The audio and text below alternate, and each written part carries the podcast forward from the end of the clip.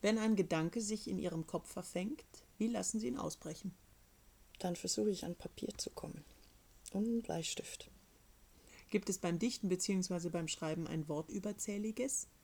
Manchmal schon. Aber manchmal hätte ich gerne sehr viele Worte. Poesie, wie still oder laut ist diese für Sie? Die habe ich gerne sehr leise, obwohl sie dann auch laut sein kann, dem, was sie sagt. Nach einer Lesung gehen Sie noch mit dem einen oder anderen Gedicht bzw. einer Textpassage spazieren?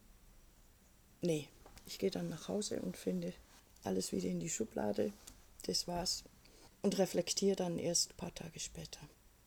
Ein paar Stichwörter. Notizpapier. Ja, das ist immer wichtig. Also fast in der halben Wohnung, da steht irgendwo ein, so ein Zettelblock mit leeren Blättern und die sammeln sich dann. Gedankengut? Ist ein sehr interessantes Wort, weil ich merke, darauf äh, kommen immer sehr unterschiedliche Reaktionen, wenn ich dieses Wort, dieses Stichwort sage. Äh, ich frage mich manchmal, ob man das in Deutschland stellen darf, dieses Wort.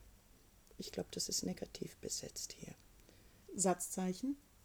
Ist ganz interessant, wie, wie sich das in den letzten Jahren so gewandelt hat. Also da war erst so vermeiden, soweit es geht, und im Moment könnte ich hinter jedem Buchstaben ein Satzzeichen setzen.